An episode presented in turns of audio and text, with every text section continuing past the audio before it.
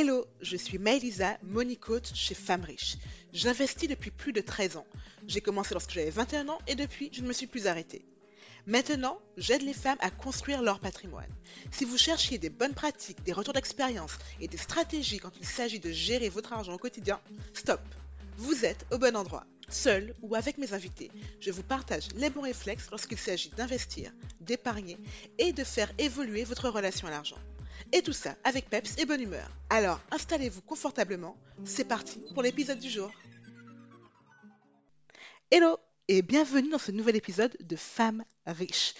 Aujourd'hui, on va arrêter de faire l'autruche avec notre argent. Je vais partager avec vous pourquoi il est nécessaire de suivre vos investissements et comment le faire simplement sans vous prendre la tête. Vous le savez, via ce podcast, je vous partage mon expertise, mon expérience, mais également mes belles bourdes. Et ça tombe bien, lorsqu'il s'agit de suivre ces investissements, j'ai commis de belles erreurs par le passé et je vais commencer par vous raconter une histoire. En fait, j'ai ouvert ma toute première assurance vie lorsque j'avais 22 ans. À l'époque, je ne connaissais strictement rien à ce produit et je l'ai ouvert sur les conseils de ma conseillère, avec beaucoup de guillemets de l'époque, qui, euh, m'avait dit bah, Madame Seymour, c'est un très bon produit. C'est important d'avoir une épargne sur le long terme. Le produit préféré des Français, c'est l'assurance vie. Donc, je vous conseille d'y aller. À l'époque, j'ai simplement signé le contrat parce que c'était un, encore une fois, entre guillemets, bon produit. Trois ans plus tard, et avec un peu plus de maturité au compteur, j'ai pris le temps de retourner, regarder ce, que, ce pourquoi j'avais signé, de regarder en détail le relevé de mon assurance vie et de sa performance. En fait, pour pouvoir faire ce suivi, j'ai enfin ouvert pour la première fois, trois ans plus tard, le fameux courrier qu'on t'envoie une fois par an qui répertorie toutes les performances de ton assurance vie. Et là, ça a été la surprise, enfin la surprise, la douche froide, puisque le super produit que m'avait vendu ma conseillère à l'époque m'avait en fait fait perdre plus de 300 euros chaque année depuis trois ans. Donc, en gros, j'avais investi de l'argent sur un produit qu'on m'avait présenté comme sûr, comme nécessaire, comme efficace. Et je m'étais retrouvée avec 900 euros de moins que ce que j'avais versé à la base. Comme je te dis, la douche a été glaciale à l'époque. J'avais choisi un produit un peu à l'aveugle, mais surtout, pendant trois ans, j'avais fait l'autruche. J'ai gardé la tête sous le tapis je n'avais pas suivi ce que donnait ce produit. Et finalement, j'ai perdu quasiment 1000 euros à cause de ça. Ça, c'est l'une de mes plus belles bourdes concernant l'investissement. Et ça te montre à quel point il est essentiel, quand tu fais un investissement, quel qu'il soit, de savoir où il va, de savoir où il va par rapport à tes objectifs, de savoir où il va par rapport à la tendance du marché, de savoir où il va par rapport aux performances de produits similaires. Bref, il est essentiel de ne jamais jouer à l'autruche comme moi j'ai pu le faire. En fait, pour, euh, pour résumer un peu toute cette mentalité, je dirais qu'il est impossible de faire progresser ou d'améliorer quelque chose que tu ne suis pas. Et tout l'intérêt de tes investissements, c'est de faire progresser ton argent, de faire progresser ton capital pour atteindre tes objectifs financiers. Si là, tu es déjà en train de stresser à l'idée de te dire Ah mince, je dois suivre mes investissements, euh, ça va me prendre des heures, je vais devoir lire euh, des, feuilles et des feuilles. Non, je te rassure tout de suite. Quand je dis suivre ton patrimoine, ça ne veut pas dire que tu dois avoir tous les chiffres en tête tout le temps. Non, ce serait impossible ou même euh, très fatigant. Non, ça veut dire que tu dois savoir où trouver l'information en lien avec ces investissements. Et surtout que tu, dois, que tu as des rendez-vous réguliers pour suivre cette information, pour ne pas faire comme moi je l'ai fait à l'époque, t'enfouir la tête sur le tapis et finalement te relever un jour en étant totalement paumé et surprise des mauvaises performances de tes investissements. Bref, la première question qui se pose, c'est est-ce que je dois suivre mon patrimoine quand je suis une investisseuse débutante ou confirmée? La réponse est simple, c'est les deux, mon capitaine. Et je vous explique pourquoi. Pour les débutantes, suivre vos investissements vous permet de comprendre comment fonctionne le marché et comment des investissements peuvent évoluer. Souvent, en tant que débutante, on peut se poser la question de comment diversifier son portefeuille, comment acheter ou vendre des produits financiers, boursiers ou immobiliers, comment investir, comment comprendre les risques associés à chaque investissement. Le fait de suivre vos investissements régulièrement vous permet d'apprendre ces compétences essentielles qui vous permettent après de devenir des investisseuses plus informées et plus aguerries. En suivant vos investissements régulièrement, vous vous familiarisez avec toute la tout ce qui concerne la volatilité du marché, avec tous les termes également liés aux produits dans lesquels vous investissez. Donc surtout, n'hésitez pas, même en étant débutante, et même si vous ne comprenez pas tout directement, de vous renseigner, de suivre vos investissements et de poser également des questions aux personnes qui vous accompagnent.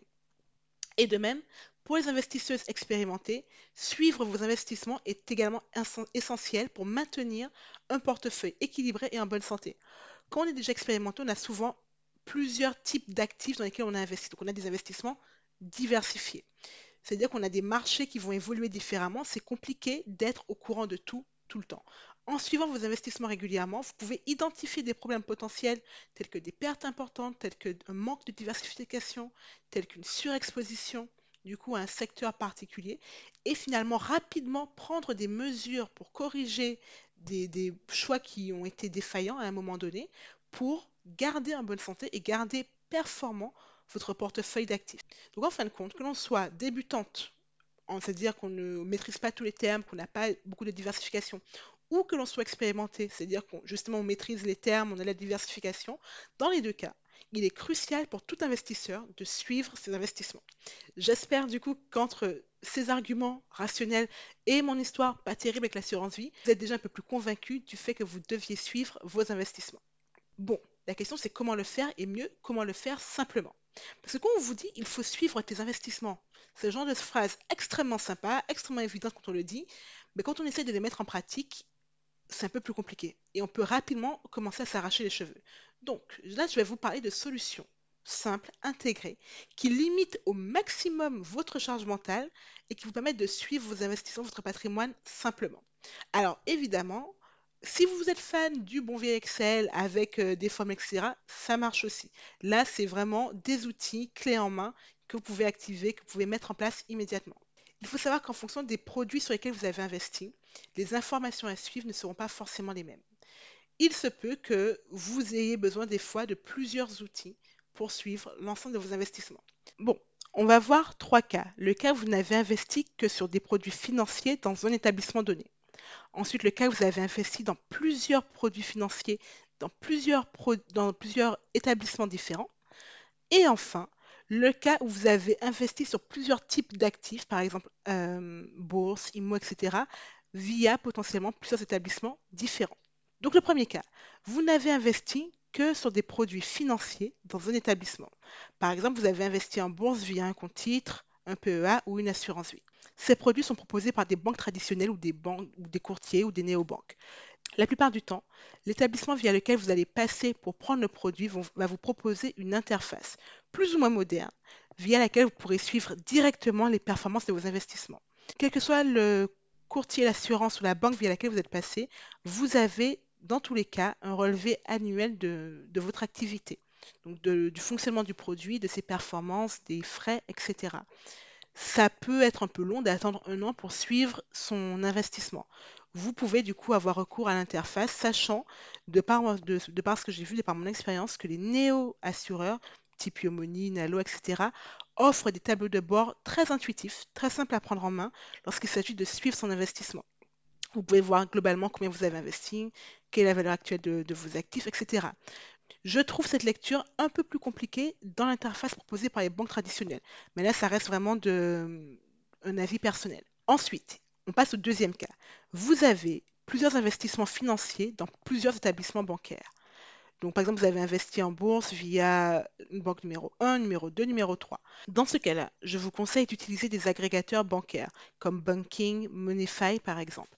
Un agrégateur bancaire, c'est une application qui va se connecter à vos différents services financiers, euh, banques dans ce cas-là, et qui va vous présenter toutes les informations relatives à vos produits financiers à un seul endroit. C'est extrêmement utile, surtout si vous n'avez pas envie de passer des heures à faire le tour de tous vos comptes. Par exemple, euh, moi j'utilise Banking. Donc avec Banking, vous pouvez retrouver la liste de tous vos placements, leur valeur dans le temps, leur valeur actuelle bien évidemment. Par contre, la limite de ce type d'application, c'est qu'elles dépendent des informations fournies par les banques. Donc vous n'aurez pas forcément accès à des données comme les plus-values ou les moins-values latentes. Donc vous, n'allez avoir qu'une image à l'instant T, mais pas le recul analytique sur les performances du support, par exemple, puisque ce, ne sont pas des données que les banques elles-mêmes fournissent. Donc si je reprends, lorsque vous avez plusieurs investissements financés dans plusieurs établissements différents, un agrégateur bancaire fonctionne très bien pour rassembler les informations fournies par défaut par les banques, mais ne va pas au-delà de ces informations. Et enfin, on passe au dernier cas, le cas où vous investissez dans différents types d'actifs via différents établissements. Par exemple, vous avez une assurance vie dans une banque, un PEA dans une autre banque, des actifs immobiliers euh, que vous avez achetés en direct, etc. Dans ce cas, il vous faut un méta-agrégateur. C'est un nom que j'ai inventé, mais concrètement, tout à l'heure, on a vu l'agrégateur qui vous permet de compléter des actifs euh, le même type d'actifs. Un méta-agrégateur vous permet de récolter des données sur des actifs de types différents. Par exemple, via une même application, vous pourrez suivre à la fois la valeur d'un bien immobilier, la valeur de vos cryptos, la valeur de votre livret A, par exemple, la valeur de vos ou votre assurance vie. Le méta-agrégateur que j'utilise le plus régulièrement et du coup que je vais vous présenter aujourd'hui, c'est Finary. Finary est une solution très complète qui vous permet un seul endroit de suivre n'importe quelle classe d'actifs dans laquelle vous avez investi. Ça va des actifs les plus classiques, comme les liquidités de votre livret A, aux actifs euh, les plus atypiques, comme une collection de baskets, par exemple. Un méta-agrégateur comme Finary par exemple, va contenir tous les basiques du suivi de patrimoine. Vous allez retrouver un tableau de bord unique qui va reprendre la valeur de tout le patrimoine, brut et net, son évolution dans le temps, la répartition de vos actifs entre actifs immobiliers, actifs euh, financiers, actifs boursiers, etc. Et toutes les plus-values ou les moins-values que vous avez. C'est-à-dire qu'avec un seul outil, vous voyez en un instant tout votre patrimoine, ce qu'il vaut, comment le risque que vous prenez, par exemple en termes de répartition, vous pouvez dire, bon, tiens, là, j'ai beaucoup trop d'immobilier par rapport à, aux financiers, etc. Donc, ça vous donne une vision analytique centralisée de ce qui se passe dans votre patrimoine. Et petite mention spéciale pour la partie immobilier que j'ai beaucoup aimé dans Finery, justement, c'est que par rapport à la localisation de votre bien, l'application vous calcule automatiquement la valeur actualisée du bien. Donc, vous pouvez, avec cette application également, identifier les plus-values immobilières latentes de vos biens.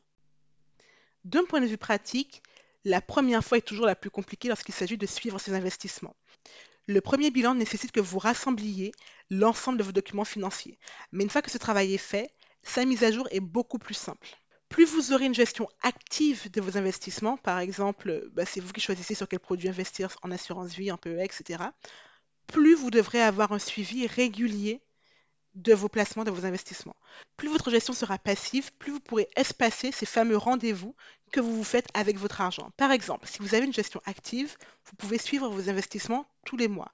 Si vous avez une gestion plus passive, une fois par trimestre ou une fois par semestre suffit largement. Encore une fois, le plus important reste de faire le premier pas, de faire le premier bilan, et après, la mise à jour se fait beaucoup plus facilement.